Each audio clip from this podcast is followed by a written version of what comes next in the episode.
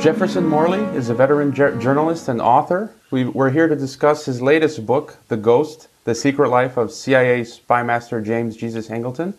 In our last interview, we discussed your previous book on the Mexico CIA station chief Winston Scott, who was also a friend of CIA Director James Angleton. Why don't we start the broadcast with guns blazing and ask you about the deep state?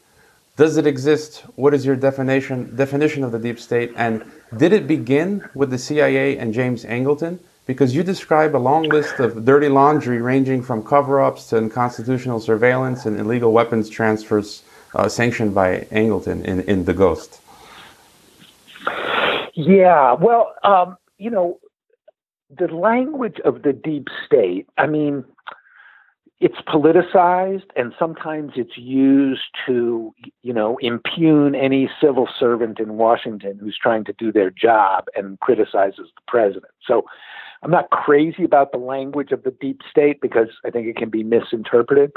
But we do have a secret sector of the US government, which is intelligence agencies whose workings are classified information and whose budgets are classified. So if you go to your congressman and you ask about the NSA or the National Reconnaissance Office or the National Geospatial Intelligence Agency or the CIA, you cannot, as a citizen, you cannot get any information about what's being done with your taxpayer dollars. So these are secret agencies, and this is a big sector of the US government. That's probably about, if you take NSA, CIA, all the other intelligence agencies, probably 60, 70 billion dollar a year budgets. So this is a big secret sector of the US government.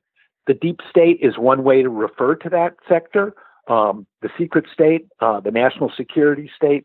I think all of these are getting at the same real phenomenon, which is agencies that operate entirely in secret.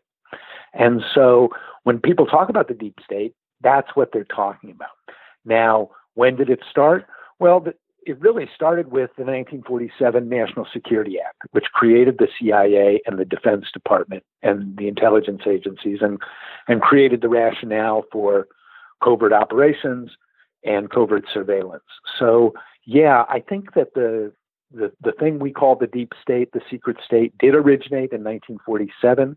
Um, it has grown rapidly, far beyond just the, the CIA to encompass other intelligence agencies. And it has a big effect on our po- political system. Uh, it's uh, just by its very nature. So I take it very seriously that, you know, the talk about the deep state, um, its conspiratorial overtones can be overdone sometimes.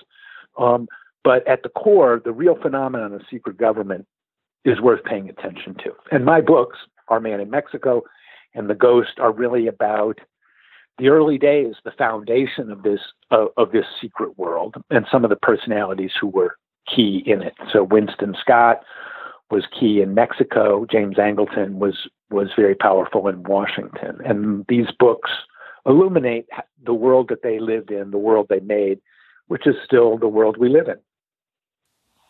And if I'm not mistaken, I believe in The Ghost you have some new information research uh, relating to Lee Harvey Oswald and Angleton. You describe how Angleton deliberately covered up his knowledge of Lee Harvey Oswald, which went back as far as 1959, four years before JFK's assassination. And yeah, so one of the big one of the big significant findings in the book is I mean, it's it, it, it has been known before, but it hasn't really been understood that you know the, the, official story that this guy named Oswald came out of nowhere and killed the president is just not true. I mean, let's leave aside who killed the president. Oswald did not come out of nowhere. Okay, he was well known to top CIA officials.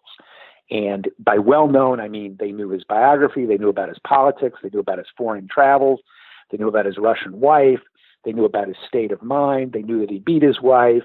They knew everything about this guy, and nobody did anything as he made his way towards Dallas. So, and then after the assassination, Angleton made sure that this story remained hidden, and it has remained hidden until now. So, you know, uh, the accused assassin was not a lone nut unknown to the U.S. government. The accused assassin was somebody who James Angleton and other top CIA officers had been watching for four years before President Kennedy was killed.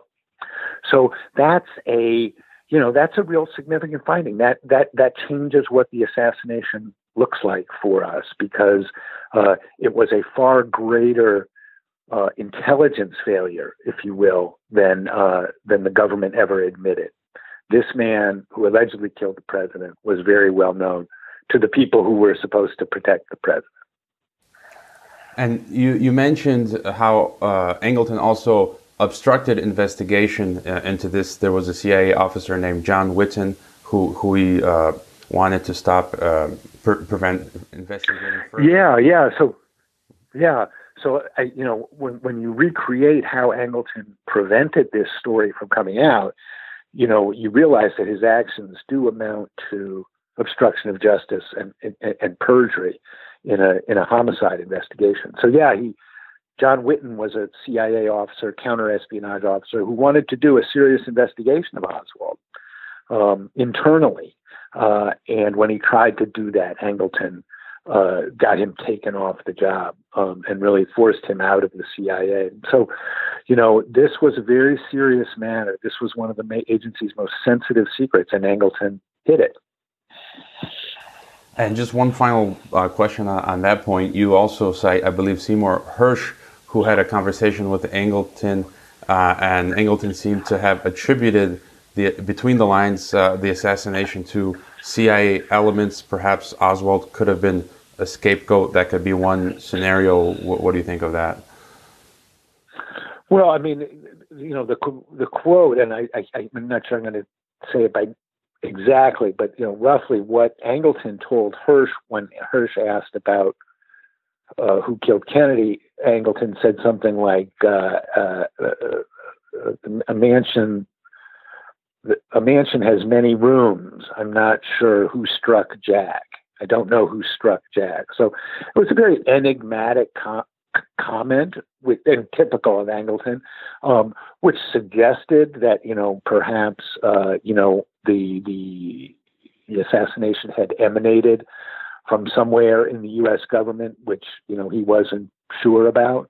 Um, so I think what you know the the reason why it's important is that you know it indicates that you know th- this story that one guy came out of nowhere and killed the president. I mean, it wasn't it was not credible even to insiders like Angleton.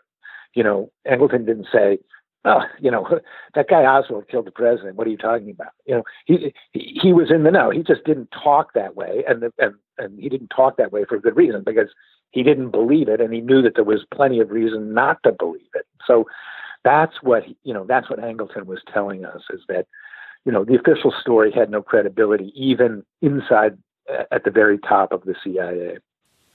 And moving on, what of Angleton and the genesis of illegal and unconstitutional mass surveillance of U.S. citizens? Does the surveillance state begin with Angleton? Did he beat the NSA to it? Well, um, you know, I didn't look at the NSA side of it, so um, I can't say for sure. But certainly, Angleton pioneered the techniques that we now call mass surveillance. Um, and he did this by mass surveillance of the U.S. mails starting in the 1950s. Um, he began intercepting and opening the letters of Americans, and not, you know, uh, without a warrant. Um, so there was no probable cause for, uh, you know, opening somebody's mail. It was definitely illegal. It's illegal under the U.S. Postal Code to open letters that are intended for other people. Um, uh, and certainly illegal for the for the post office to do it. Um, and by the end of the 1950s and throughout the 1960s, he was opening and reading and filing the letters of perhaps you know 10,000 people every year. So this really was the first mass surveillance program. I think the NSA was doing something similar uh, with um, with uh, telegrams uh, at the time, um, but that was not an area I got into. But suffice it to say, this is when these techniques first come into play. And um, I think, and, and I write in The Ghost that I think, you know, they were a forerunner of the mass surveillance systems that are now in place, which, uh, you know, now we have email. And so the government has the capacity to intercept um, and read your email. Um, and uh, they operate under some more, cons- the government operates under more constraints than Angleton did, um, but their capacity is much more powerful. So I think historically, I see a, a, a straight line from uh, Angleton's mass surveillance of uh, of mail in the 1950s to the you know mass digital surveillance that we have today. Uh, it's interesting to note too that in 1977 the Justice Department declined to prosecute Angleton or anybody else for the mail surveillance program, even though it was pretty clear that it was illegal at the time. Basically, the Justice Department would have had a very difficult time prosecuting a case um, because all of the information would have been classified and it would have been very hard to, to bring that information into a courtroom. So uh, the Justice Department, you know, agreed not to prosecute Angleton, and that that failure to prosecute set a precedent. Um, if he had been prosecuted, there would be more of a legal precedent against mass surveillance, and it didn't happen, uh, which made the recurrence of mass surveillance after 9 11 you know, much more possible. And, you know, uh, one year ago, I read while I was on vacation at the beach uh, in Mexico. I read Our Man in Mexico, your previous book. Mm-hmm. Uh, it's groundbreaking information. You know, people should go out and, and, buy that. I just finished reading The Ghost. I'm already waiting for your, your next book. Um, but um, you've investigated U.S. intelligence, CIA, for decades. What would you say is its legacy? Would you agree with JFK's intention to splinter it into a thousand pieces, or was it a road to, uh, to hell paved with good intentions? Well, that's a uh, that's a big question. I mean, I, would take it a couple of take it apart a couple times. I mean, one, and this is in the context of where we are today. You know, we, uh, we we have a president who's very hostile, at least rhetorically, to the CIA, and you know, uh, a president does need uh, an intelligence agency for good information to make policy and to make you know decisions of war and peace. So, uh, you know, the idea of having an intelligence agency, I think any you know major nation needs to have one. Um, the the problematic part for me, and I think this this comes out in both books, is um, you know the use of covert action. Um, and uh, what's what's amazing in both of the books that that that I wrote um, is how often covert action fails um, and how little it has achieved and how often it backfires. Um, and uh, you know, this idea that we have the right to go and break the laws of other countries in order to advance our own national security, it, it, it has become very tempting for presidents to have this option. But it's a, you know, it's a drug and it's, it's, it's not a very healthy drug. You know, we had the disastrous Bay of Pigs uh, invasion planned by the CIA. We had the, the, whole, um, you know, continuing mystery of this Kennedy's assassination, CIA uh, misstatements, uh, uh, mis you know misconduct related to the assassination of a president, extreme secrecy, which still surrounds the JFK assassination to this day. You know, um, the, the the the failure in Vietnam, the Iran Contra scandal. You know, the list goes on and on, and, and covert action just has not been very uh, advantageous to this country. Its successes, to me, seem much more numerous. I mean, much much less numerous than its failures. So, I think that the you know uh, you need an intelligence agency, but we don't need an intelligence agency that tortures people, that interferes in people's other elections. Uh, that's uh, that doesn't help the country. So, you know, my overall take um, is critical um, of, of, of, the CIA, uh, and uh, but but based on a very realistic uh, view of what it's like to work for those agencies. And both my books are about very interesting men who served the CIA and you know uh, served it to the best of their ability and with their whole you know hearts and minds determined to do it. And both books show how problematic that you know serving the CIA's missions you know came to be. So I think that gives a sense of my take on the value of the CIA. And ultimately, who was James Angleton? A product of his era or a man that traveled too close to the edge of madness in the hall of smoke and mirrors? Well, you know, he, he he was one of the founding fathers of our, you know, secret uh, secret agencies. You know, not just the CIA, but the whole secret apparatus. Um, and his ambitions for uh, collecting intelligence, regardless, uh, is an ambition that our national security agencies share today. So, Angleton, you know, Angleton was obsessed with counterintelligence and Russian efforts to penetrate the United States. And our intelligence agencies still have that same focus, that same fear. So, a very, very influential figure.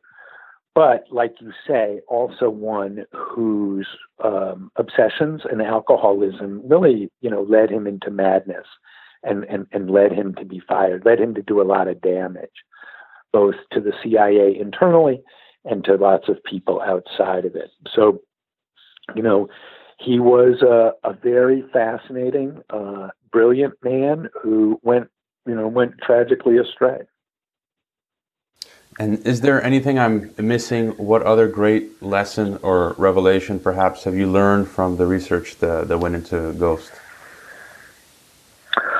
Well, you know, the, the, the, the story about Angleton and the thing that, that impressed me as I as I as I did the book was one that there was this connection between his time and ours, and that was the creation of this secret apparatus that the president relies on.